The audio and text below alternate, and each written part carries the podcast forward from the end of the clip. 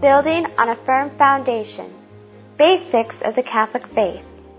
A Catechism series by David Rodriguez, sponsored by the Fatima Center. Episode 18 Are Humans Like the Trinity? Given on October 27, 2020. Praise be Jesus and Mary. I'm David Rodriguez, Content Director of the Fatima Center, and we're building on a firm foundation as we study the basics of our Catholic faith. In the previous two episodes, we have considered the central mystery of the Christian faith, namely the Blessed Trinity. It's the central mystery of the faith because it precedes all the others. Even before God created, God is triune. God is three, God is one, eternally uncreated. In fact, all creation flows from this mystery of the Blessed Trinity, including we ourselves, including how He has made man. And so today we want to delve a little deeper into that mystery, how we as human beings reflect, as we are the image and likeness of God, so how do we reflect the Blessed Trinity? Let's go ahead and begin with our prayer. In nomine Patris et Filii et Spiritus Sancti. Amen. Credo in Deum Patrem omnipotentem, creatorem celi et terrae, et in Iesum Christum, filium eius unicum, Dominum nostrum, qui conceptus est Spiritus Sancto, natus ex Maria Virgine, passus sub Pontio Pilato, crucifixius, mortus et sepultus, descendit ad inferos, tertia die resurrexit a mortuis, ascendit a celus sed ad dextram Dei Patris omnipotentis, inde venturus est judicare vivos et mortuos. Credo in Spiritum Sanctum, Sanctam Ecclesiam Catholicam, Sanctorum Communionum, remissionem peccatorum, carnis resurrectionem, et vitam aeternam. Amen. Sancte Thoma, ora pro nobis. In nomine Patris et Filii et Spiritus Sancti. Amen. So we know that this mystery of the Trinity is that there is one God, one divine nature, and three persons in God. The first question many people will ask is, I think, simple to understand is, well, what's the difference between nature and person? The easiest way to explain that is perhaps with a few questions. If you receive a letter in the mail, someone might ask you, who sent that? That question, who sent that, is asking about a person. We would never sort of ask, what sent that? That doesn't make any sense because we know it's only persons, human beings, with a human nature that send letters. Whereas perhaps we're walking through the forest one day and we hear some loud shriek, this bestial inhuman noise that frightens us. We might say, what was that? We wouldn't say, who was that? Because we actually don't know what this noise was, what caused the noise, and so we're wondering, what thing, what creature has the nature that can make such a noise? So that's where we get the nature. The nature is what something is, whereas the person is who someone is. Now with God, eh, it's a little bit, I think, more complicated because we have these other words that are also very important, like essence or substance. I think about the creed, the word consubstantial, the fact that the Son and the Father are consubstantial, one substance, the same substance. That's where it differs from us. Because obviously, you and I are different persons, we know that, but at the same time, you and I share the same nature, in the sense that we both have a human nature. I have a human nature, you have a human nature. Nevertheless, you and I are not one substance one essence. The essence of who David is is very different from the essence of who you are. And my substance is also different. So every human being has his own substance, even though all humans have a human nature. And in fact, we could say that's one of the ways we know we are different persons because our substance and our essence is different. And so with God, that's where this, uh, it's going to be a little different uh, where we do say he is one substance, one essence, but three persons. I think the natural question is, well then, how are we making the distinction? It certainly isn't easy, I would say. This is part of the mystery because we don't have a connection to that in our normal experience. But we see that there are relationships, relations between the three persons, and that certainly is something that distinguishes them. They have different relations amongst each other. A relation, as St. Thomas will tell us, is the order of one thing to another. So to have a relation, you must have at least two things so that one thing can be related to it. And the nature of that relationship, we obviously want right relationships, is how they're ordered one to another. And so the Father is ordered to the Son in a different way than the Son is ordered to the Father. We have a relation of paternity and we have a relation of filiation from the Son back to the Father. So the relations are different. And then the Father and the Son spirate the Holy Ghost. That's the technical term for it. The Father begets, eternally begotten of the Father, we say of the Son, and then together the Father and the Son spirate. Uh, the ancient word for that is sort of like a breathing forth. Breathe forth the Holy Ghost. So these relationships are what's different. And relationships then are going to be key. As we said last time, we need to develop relationships with each person in the Blessed Trinity. So they're not just praying generically to, you know, God in general, this sort of supreme deity, Freemasonic notion that there is this one all-powerful being out there, but very specifically it is the one triune God professed by the Christian faith. We can look certainly to our Blessed Mother to see how these relations are a little different. She is the perfect Christian, so obviously she's going to have the perfect relationship with the three persons of the Blessed Trinity. And in some wonderful salutations, a prayer composed by Saint John Eudes, a great Marian doctor, actually a great promoter of both the devotion to the Sacred Heart and the devotion to the Immaculate Heart of St. John Eudes, wonderful writings, but he composed a prayer, based it off of the Ave that the angel Gabriel brought down from heaven, and it begins thus, where we pray, Hail Mary, beloved daughter of the eternal Father. Hail Mary, admirable mother of the Son. Hail Mary, faithful spouse of the Holy Ghost. And so here you see how our Blessed Mother has three relations that are different with each person of Blessed Trinity. It's a great prayer to pray. It goes on, the salutations do.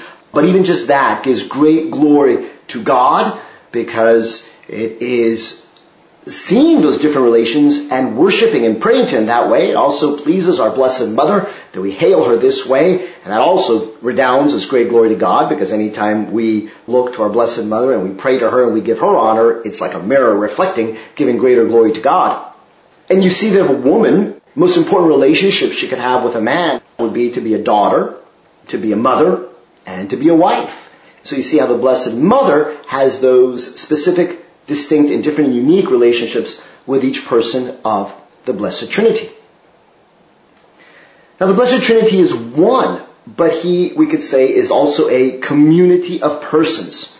And that's somewhere we also see a parallel to us because very common to human experience is that we experience a kind of tension between the one and the many. We're always under that. We desire unity with others, and yet we also want to remain as our own individual. How often it may have happened that you are in the midst of many people, many friends, acquaintances, and yet you feel very alone. And how often when you are alone and yet you wish you could be with others, right? There's this constant tension. I think any sort of person who's in a family, as father or a mother, you sometimes just wish you could get away from the entire family you're with so you could have some time to be alone. That's very important to have that time alone. And then there are other times when we're alone and we just wish we could be with others. Right? A lot of times people who are single are desiring that family. And once you're in the family, you're saying, boy, I wish I could have some alone time. You know, sort of this conflict between, as I say, being an individual and then also being in this community. We go through life that way all the time. You can even look at the life of a person and they follow that pattern that they start off in the womb of their mother and there is a great oneness and then they're born and now there's sort of a separation but they still need to be part of that family and as they grow up and as they begin to establish their individuality they're pulling away from the family but there's always those times where they sort of come back teenage years, years filled with angst and tension where you're trying to assert your own individuality, you're pulling away from your family a little, you're making friends, trying to develop this new community.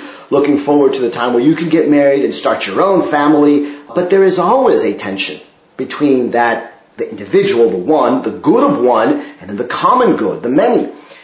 It helps to know that this is built into us. We're not going to escape this. Helps me to know that because when I do feel that tension, I realize, well, that's the way it is because we're mirroring the Blessed Trinity. And here on this earth, we're never going to perfect it. We need the Blessed Trinity for that.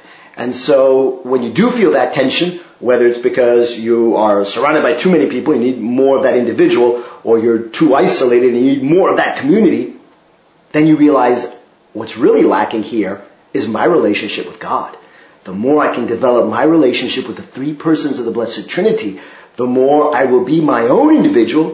I will be who I am meant to be, but the more I will also be in a community, the wonderful community of the Blessed Trinity. Like in the end, that's what heaven's going to be like. Uh, we can't obviously imagine it, but we're going to be perfectly fulfilled and realized individuals. And yet as members of the one mystical body of Christ, we're going to be perfectly united to every other saint in heaven through, through the Blessed Trinity. It's through God that we'll be united to others and have this wonderful community, but retain our individuality. But again, that would only be perfected in heaven. Obviously, if one went to hell, that is going to be the complete opposite because you'll always be completely alone, completely isolated from everyone else no matter how closely the tortured bodies and souls in hell may be, you'll be completely isolated. I sometimes tell people you want to get an inkling of what hell is like, just put yourself in solitary confinement in a small box in a small closet for a day, a month, a year. And hell is of course infinitely worse. And you'll never be a fulfilled individual. You'll always know that you're lacking. You'll never flourish. You'll never really reach your potential, your true identity, who you are meant to be. Always completely devastated as an individual and as a being that is meant to live in community. What is it that unites us into this community, really? Ultimately, it is love. Love brings forth a unity, and love is a sacrificing of oneself. There is no love on this earth without the cross. It is not my will, but the will of another. I choose the good for another, and I carry it out no matter the sacrifice to myself, that really is love. And so love is what unites us and forms this community, this deepest union, but it does come at a cost, self-sacrifice. And really all of our problems in this world stem from our, I shouldn't say inability, but maybe our refusal, the obstacles we put to this self-sacrifice, to wanting to hold on to my own will instead of making that prayer that our Lord made in the agony of the garden, not my will, Father, but thy will.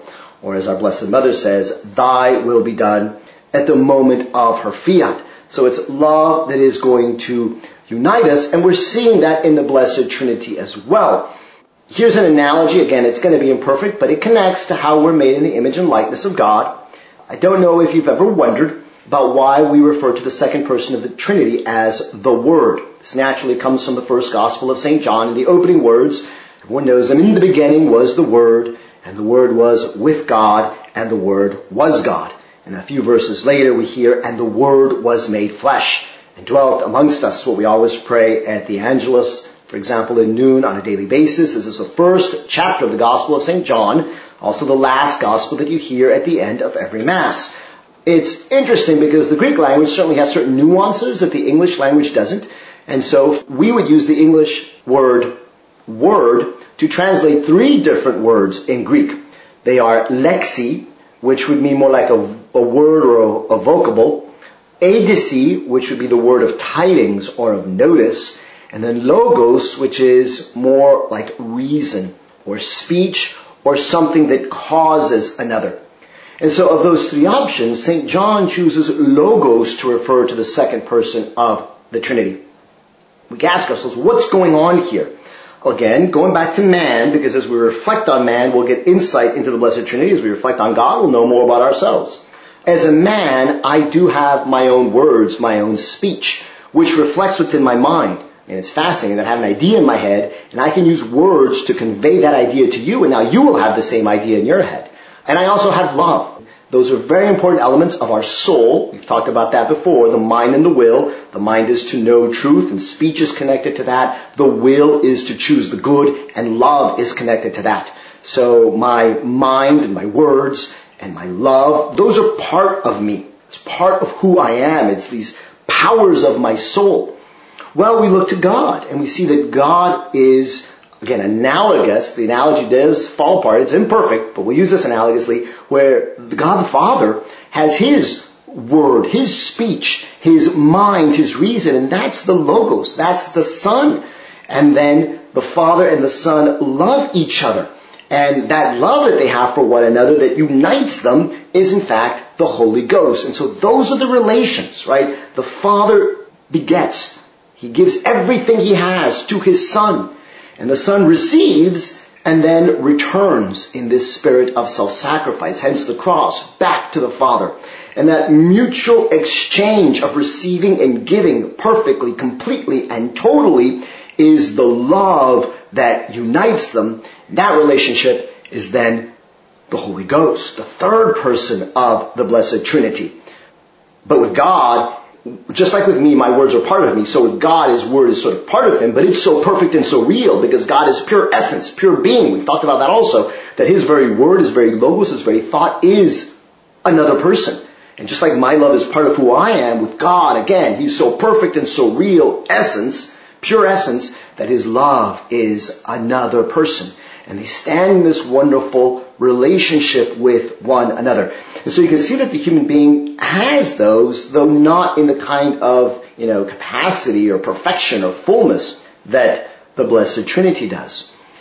And the Son carries out this divine plan of the Father.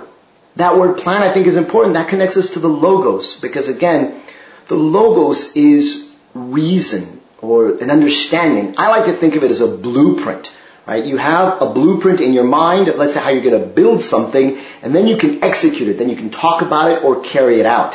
That's a way of thinking about the Son. He's the logos, the blueprint of the Father, and therefore it's through him that everything was created. You know, we could say that God the Father used the Son, his blueprint, that which is in his mind, to create all things, including us. And this is why all creation, you could say, bears the stamp or the imprint of the Blessed Trinity, specifically the Logos, the second person, and why we do as well. And why our Lord took on our incarnate nature, because we were already, from the very beginning, created, molded after, you could say, His fashion, while we become mystical members of the body of Christ, the second person of the Trinity, not, for example, uh, members of the Holy Ghost or the Father in that way, uh, it's because we're patterned after the Logos. Our speech also has the power to create. It makes us unique. And our love as human beings. Those are very important elements we have, and that again mirrors us to the Trinity. Uh, we two, a man and a woman, will come together. The man is supposed to give everything he has, his very self, even to the point of shedding his blood and his life. He's supposed to sacrifice for the woman. And the woman is meant to receive that and then reciprocate with that love, return that love. And then the two doing that form this family so that nine months later you give their love a name. So our love may not be as perfect and real as God's, but you see sort of this shadowy reflection of it in how we form families. The very fact that we form families is patterned on the Blessed Trinity. The family is not some sort of uh, human construct that has been invented. You have a lot of these modernist deconstructionists that say, oh, the family is just a construct. No. No, it is built into the very fabric of who we are, into the very fabric of the universe, because God Himself, the Blessed Trinity, is a family of persons. And that's why we seek to be united with another and to form this family, because we're seeking our destiny, to be like God. That's who we are. Made in His image and likeness. And so then, what you begin to realize is everything that the church teaches about a family, life and love, love uniting them, life coming forth, right? That's the Holy Ghost. This great love between the Father and the Son, and the love is so great it cannot contain itself, so it bursts forth into life. That's what human beings are meant to do also. And so our love is supposed to burst forth into life. Once you start realizing this, you realize why So many things are wrong with our world today. The entire unnatural vice agenda. You know, people seeking civil unions and these things between people of uh, man and man, or woman and woman. It doesn't make any sense. The Blessed Trinity is not like that. The true love, that self-sacrificing love, not one that is self-centered or narcissistic or egotistic, it is only looking for its own self. No, a true love is self-sacrificing and dies on the cross for the other, and life will come forth from that true love because we're made in the image and likeness. And so again, all the teaching on the family, like why contraception is wrong, why abortion is wrong, even things like in vitro fertilization, uh, certainly euthanasia, cloning, all these things that we know are morally wrong, it goes back to how we're supposed to be mirroring the Blessed Trinity. That great mystery which existed since even before creation. That's why the Trinity is so important and why it's the central mystery of our faith. I began by saying that and again, it's because, yes, God created us, and yes, God redeemed us, and yes, God sanctifies us, but we don't name Him God, Creator, Redeemer, and Sanctifier. Rather, we name Him Father, Son, and Holy Ghost because that expresses who God is in Himself. See, even before He creates, He is Father, Son, and Holy Ghost. That has always been. That's the mystery of God in Himself before creation. Once we start talking about it as creating us and redeeming us, sanctifying us, which is important, He does do that for us, but notice we've shifted the focus. Now instead of the focus being on God in and of Himself and how He revealed Himself, we shift the focus onto us and what God does for us. Already that's wrong. That's not the self-effacing, self-sacrificial love that we see in the Blessed Trinity, which we are supposed to mirror. And so there is a priority, not just in time, but we would say a metaphysical or ontological priority on the order of being. God being Father, Son, and Holy Ghost has a higher priority than Him creating, redeeming, or sanctifying man. And we cannot invert that order. We cannot invert that right relation. You see, that is what the devil is always trying to do. Invert God's right order, the way things are related one to another, relation, to get that relationship wrong. And so we also see the devil launching a complete and utter attack against the family. He cannot destroy the Blessed Trinity, but he is certainly attempting to destroy the image of the Blessed Trinity that is in men who form these families. So he's got this great attack on the family. We know from Sister Lucia, she spoke of how this final attack that the devil would launch would be directed against the family, and we see that in full force right now in our society. In large measure, this is because men have forgotten that they are made in the image and likeness of the one triune God, the holy and blessed Trinity, and that we are supposed to live our lives patterned after Him. Yes, being our own individuals, but also choosing this self-sacrificial love to be united with others, forming these communities that are bursting forth with life. And the devil will attack all of that, so we have to resist it with all our strength. We have to live according to the love of the Blessed Trinity. So that's just a little bit about how we are made in the image and likeness of God. There is so much more, but it addresses so many problems that the world does not see today. And I invite you to continue thinking about this. As I said, there's many more things. We didn't even get into Thomistic theology where uh, he talks about the fives with the Blessed Trinity. It's quite interesting, right? In God, there is one God, and there are two processions. There are three persons. There are four relations. Then there are five notions, St. Thomas Aquinas will tell us. But again, that delves us even deeper. I think we have enough now just to reflect more on how we need to develop the relationships with the Blessed Trinity and try to mirror that life and love, especially that sacrificial love that we find at the very heart of mystery of the Blessed Trinity, which has been there since before creation was ever made, before you or I ever existed. If you have any questions, please do email them to us. Always willing and ready to receive them so we can have a show on a Q&A. Uh, you can email me. We'll put the email up on the screen or at info at fatima.org. You can also call the Fatima Center at 1-800-263-8160. Please do continue to pray for us at the Fatima Center, but pray especially for the consecration of Russia and pray especially for the church today. Uh, many of our church leaders are obviously saying things that are very wrong and we need to pray for them. We need to pray for the conversion of all. Please do continue to send your donations. They greatly assist this apostolate. We are in need of them so we can continue proclaiming the message of Our Lady and the wonderful truths of our Catholic faith, which save people. Uh, let's go ahead and close with a prayer. In nome Patris et Filii et Spiritus Sancti. Amen. Gloria Patri et Filio et Spiritui Sancto.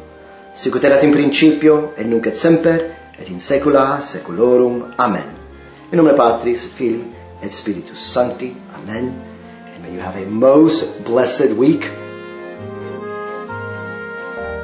We hope you have enjoyed this presentation brought to you by the Fatima Center. Copyright 2020, all rights reserved. We invite you to visit our website www.fatima.org. Immaculate Heart of Mary, ora pro nobis.